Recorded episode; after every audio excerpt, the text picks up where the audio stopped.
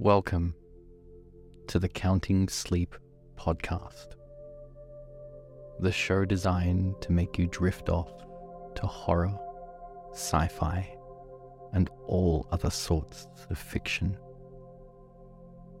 Tonight we have a story from the subreddit No Sleep by the author Holly Fernwright. You can find some of Holly's other work on their channel Somnium Dreamviewer that I will link in the show notes. If you want to guarantee sweet dreams, remember to like and subscribe before your eyelids get heavy. The Secret Place. When I was in fourth grade, my friends and I had a secret clubhouse at our school. It was one of those places that only kids are stupid enough to try to get to. A small, sealed off rectangle of space between an older, weathered brick building and a yellow portable one. It was a non place, a forgotten gap that whoever assembled the portable didn't know what to do with. To us, it was a secret realm that only we knew about. We called it the secret place. You could only get to it by crawling through a narrow gap on the backside of the building, through a dark squeeze about 30 feet long, sandwiched between dirty asphalt and the underside of the portable's floor. There were likely an uncountable amount of bugs in there but usually a dry wind blew through it and kept the center clear of debris, which made accessing it an achievable feat for any grade schooler of sufficient bravery. It was originally discovered by my friend Brian, who made sure to only share it with me and our friend Jess in hushed whispers. We knew if anyone else found out about it, it'd get shut down faster than you could say egregious safety liability. It would have to remain a secret if we wanted it to stay alive. The secret place was only about the size of a large bathroom stall, surrounded by high walls and open to the sky above.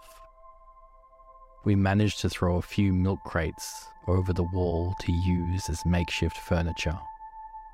And we'd write notes and doodles to each other on the walls in black marker pen. Over the three years we spent there, we'd cover those walls in scribbles, always making sure not to use each other's names to maintain deniability in case it was ever discovered. In the secret place, of course, you could only use your secret name. It was one of the many rules we agreed on that helped keep the secret place safe. Usually, we spent at least one lunch recess a week there, sometimes even after school. We'd make sure to only meet randomly, less frequently if anyone seemed suspicious of us. There were a few close calls. We were scolded for getting our clothes dirty on more than a few occasions. Thankfully, they didn't ask how we managed to get cobwebs in our hair. As three socially inept kids, without many other friends to speak of, the secret place was our home away from home. There we could forget about our teachers and parents who didn't understand us and be ourselves with the only other people that we could trust. And surprisingly, we managed to keep it between ourselves until we all left elementary school. I grew up and slowly forgot about the secret place. Brian went to a different middle school, and the three of us went to different high schools. Life happened. Friends came and went. I grew up and thankfully managed to develop some social skills. And by the time I graduated, Brian and Jess were distant. I saw Jess on occasion, but we were just acquaintances now. I hadn't thought about Brian in years until one morning I got an email saying he'd sent me a Facebook friend request. I hadn't used Facebook in so long, I'd forgotten that it even sent email notifications. After remembering my old password, I logged in and saw that he sent a message as well. It was one line Come to the secret place. I sent a reply, brushing off his weird message and asking him what he'd been up to in the nearly decade or so since I last spoke to him. Looking at his profile, I saw that he hadn't used it since he was a teenager. His last posts being back around high school. After waiting a while for a reply, I just closed the tab and tried to move on with my day. Something about it gnawed at me, though. What the hell was he thinking, messaging me with some weird shit like that out of nowhere? What was he even doing these days? Was he just messing with me? I ended up messaging Jess. She replied back to me, and after catching up with each other, I asked her if she'd heard anything from Brian. She replied that she hadn't. I wasn't going to mention his weird message, but I hesitated. I'm not sure why I didn't say anything then. Either way, we chatted a bit, and I went to bed. The next morning, I still hadn't got a response from Brian. I tried to take my mind off it at work, but it nagged at the back of my mind like an itch I couldn't quite scratch. I even searched his name to see if he had died and I was being haunted. But that didn't seem to be the case. If anything, he just didn't have an internet presence, which sounded about par from the course from what I remembered. In the end, I decided the easiest way to find out was just to go. I decided I'd swing by the school after work. It was a pretty well off public school in the suburban area near a big public park. I decided to wait until evening just to make sure there wouldn't be anyone else there. An adult sneaking into a school alone isn't a good look at the best of times so I wanted to get in and get out as quickly as possible. There was a shortcut through an alleyway to get to the backside of campus, close to the buildings that hid the secret place. The campus looked just as I remembered it. Maybe a fresh coat of paint and a new building, but nothing radical. The school was eerily silent, though. I immediately regretted showing up as late as I did, as the winter sun was entirely gone. I passed by the dark classrooms cast in a blue, hazy moonlight. Children's drawings adorned the walls while the desks sat empty. I decided to pass by some of my old classrooms just for old time's sake. The rooms, occupied by a new generation of teachers and students, were nearly unrecognizable. But the walls, the corners, the bones of the building were all the same, merely draped in the fresh skin that would be shed again in time only the memories remain. Reaching the furthest row of buildings, I approached the gap that led to the secret place. There was an old board placed over it, but it was merely wedged in place. easy enough to remove. I got down on my belly and looked through the gap, the same way I'd done a hundred times before. I could see that some faraway spit of asphalt lit by the dim moon. A little dirtier, a little more overgrown with weeds, but still it looked just as I remembered. I could even see some of the old milk crate furniture, but I couldn't see Brian. I whispered his name into the gap, breaking the tense silence. After a few seconds, I shouted a little louder. If I hadn't been lying prone, I would have jumped about a foot in the air when I heard a response. It was Brian's voice, whispering, but still audible.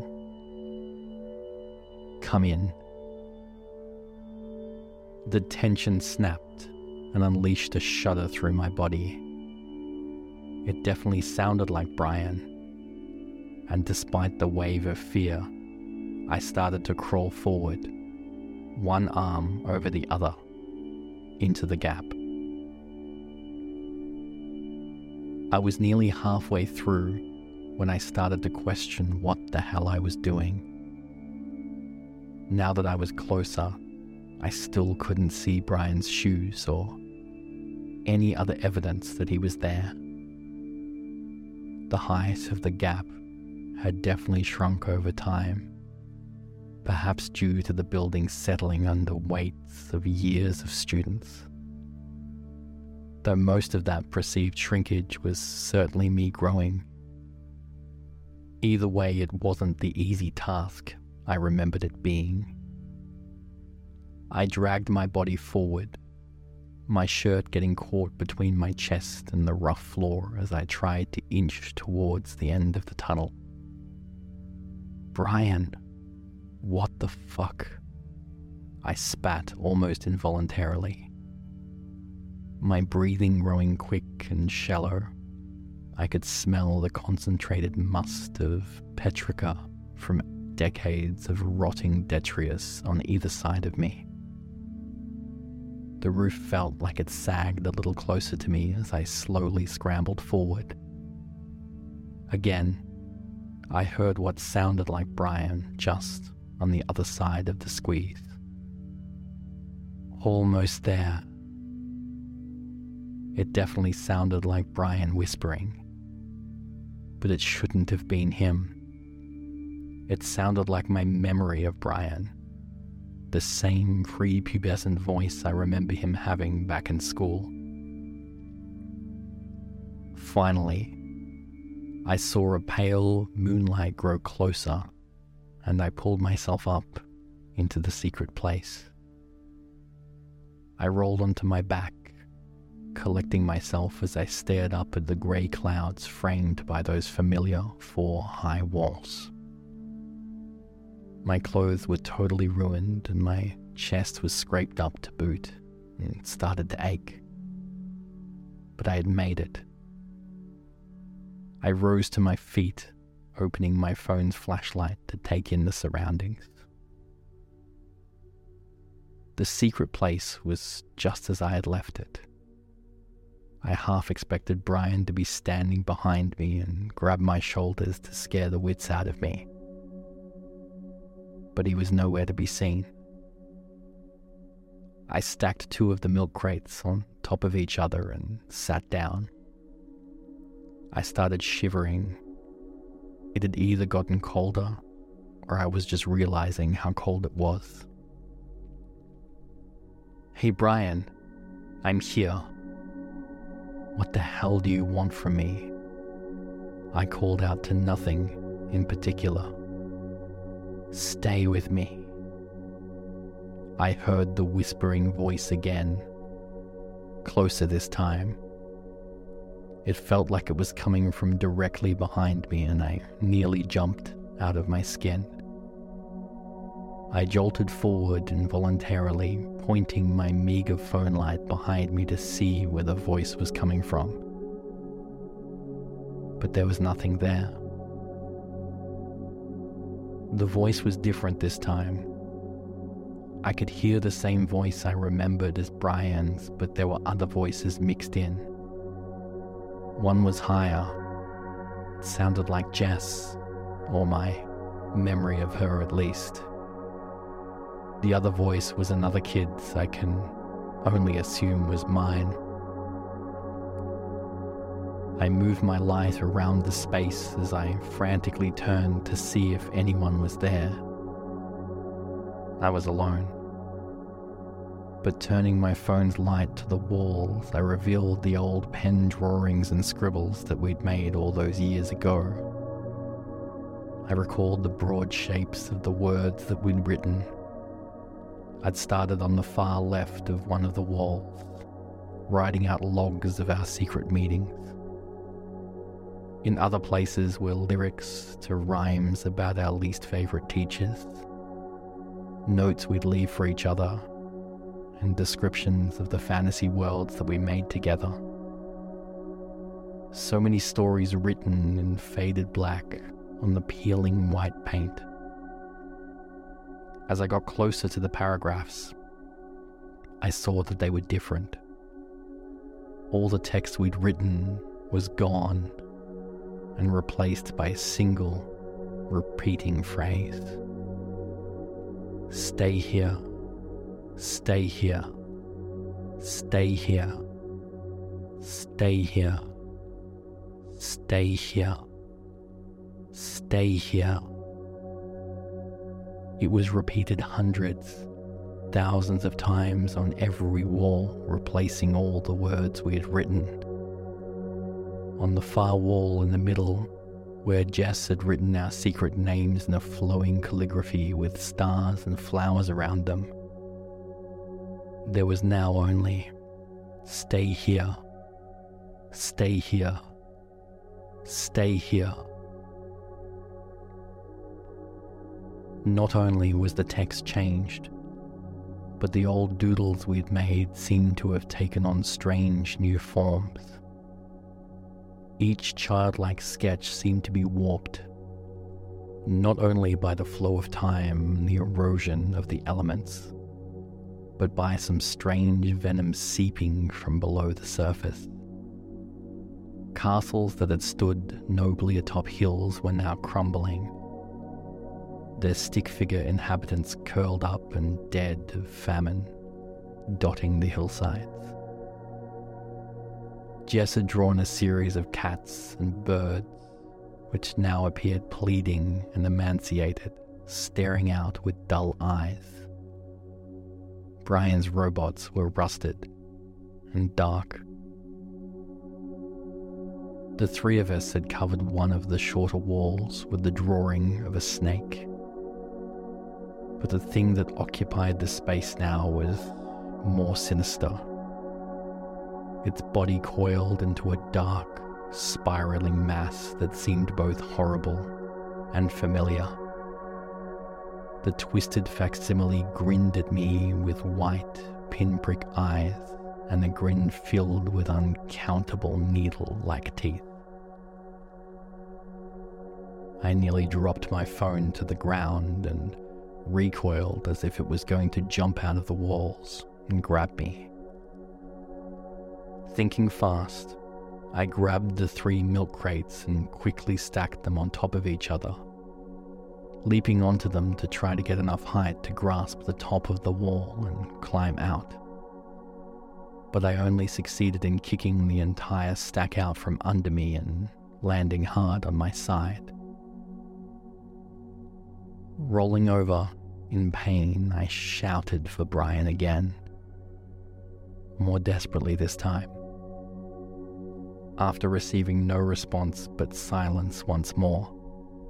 I remembered one of our cardinal rules in the secret place. We could only use our secret names. Lava Hawk?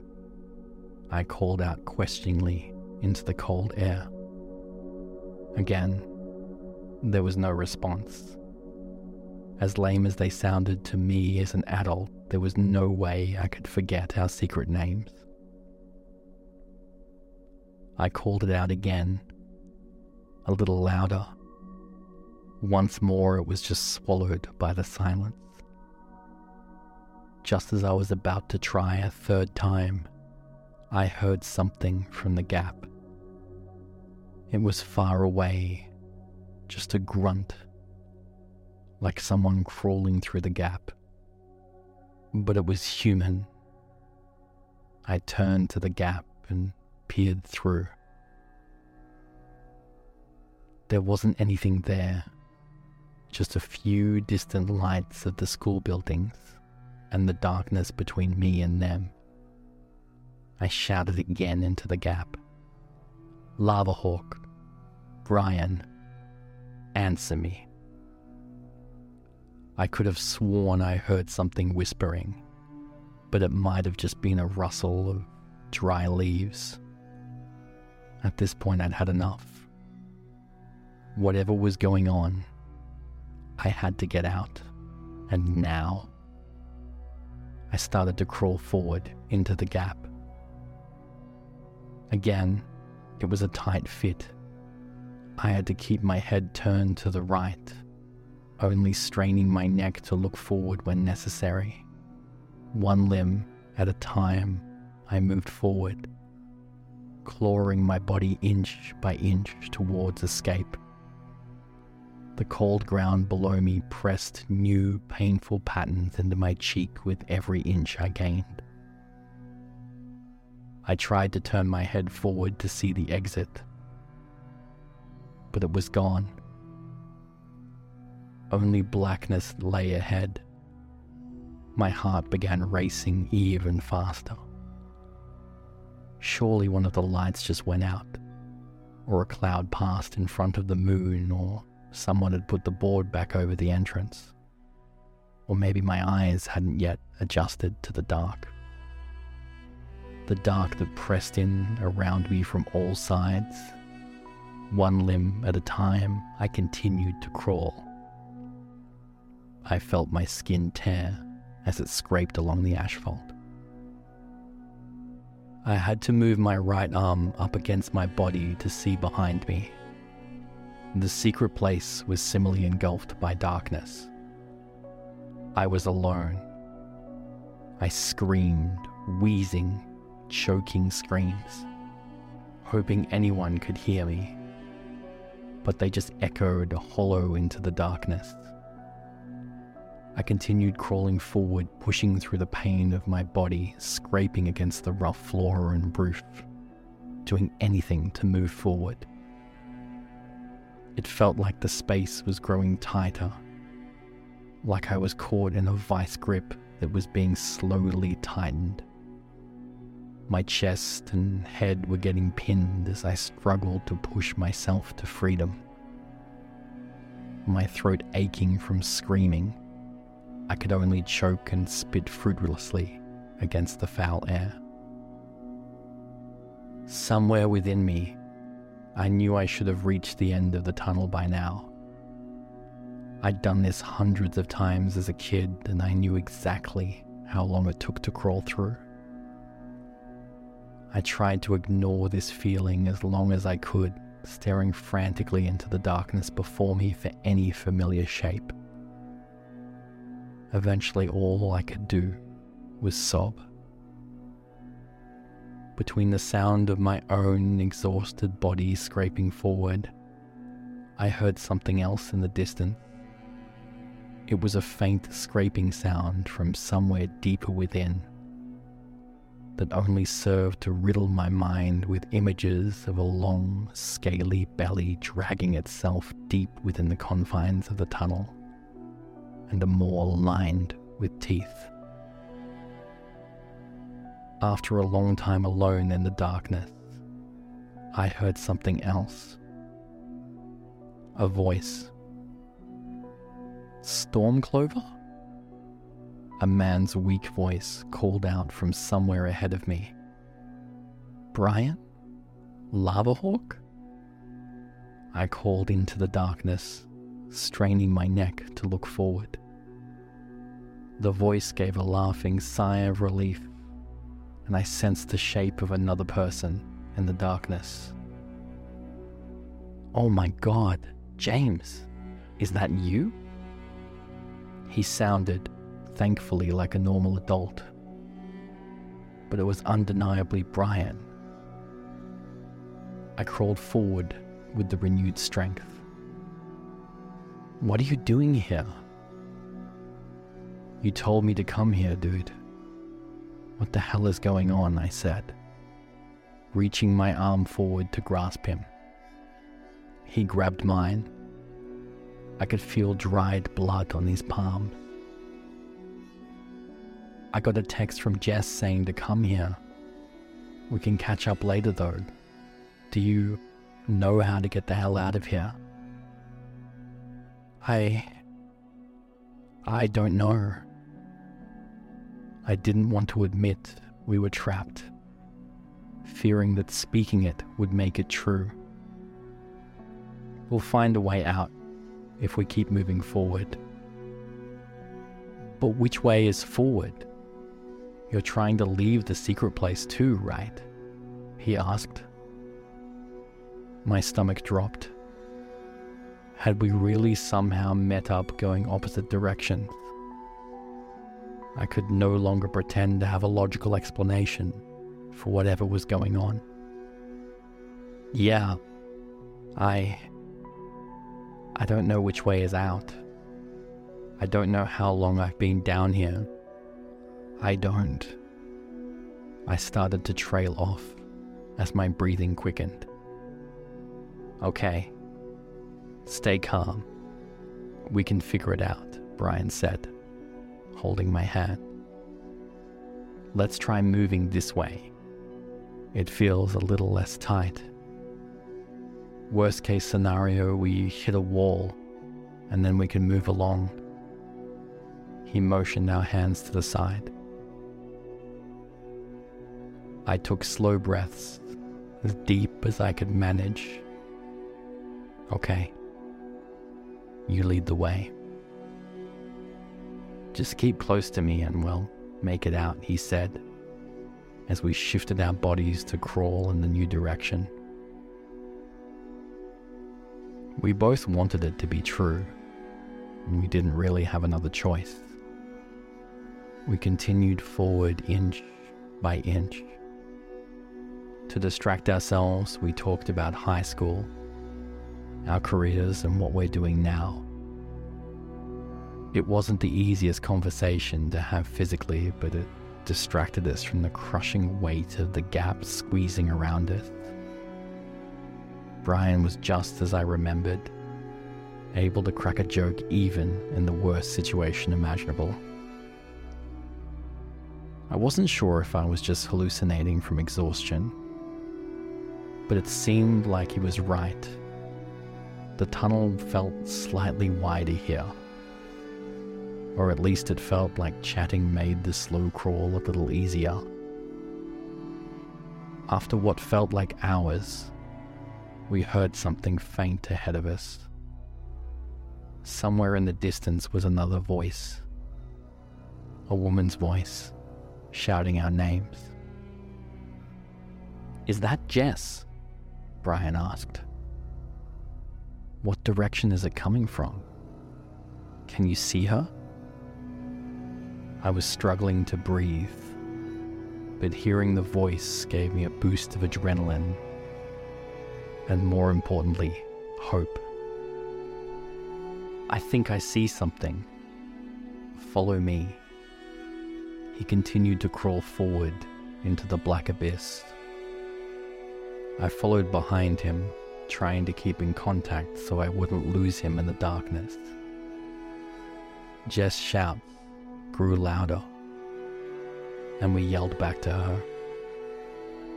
My last ounce of strength was used to push my burning muscles forward towards her voice. Eventually, I reached my hand out, but it was met by another. I got you.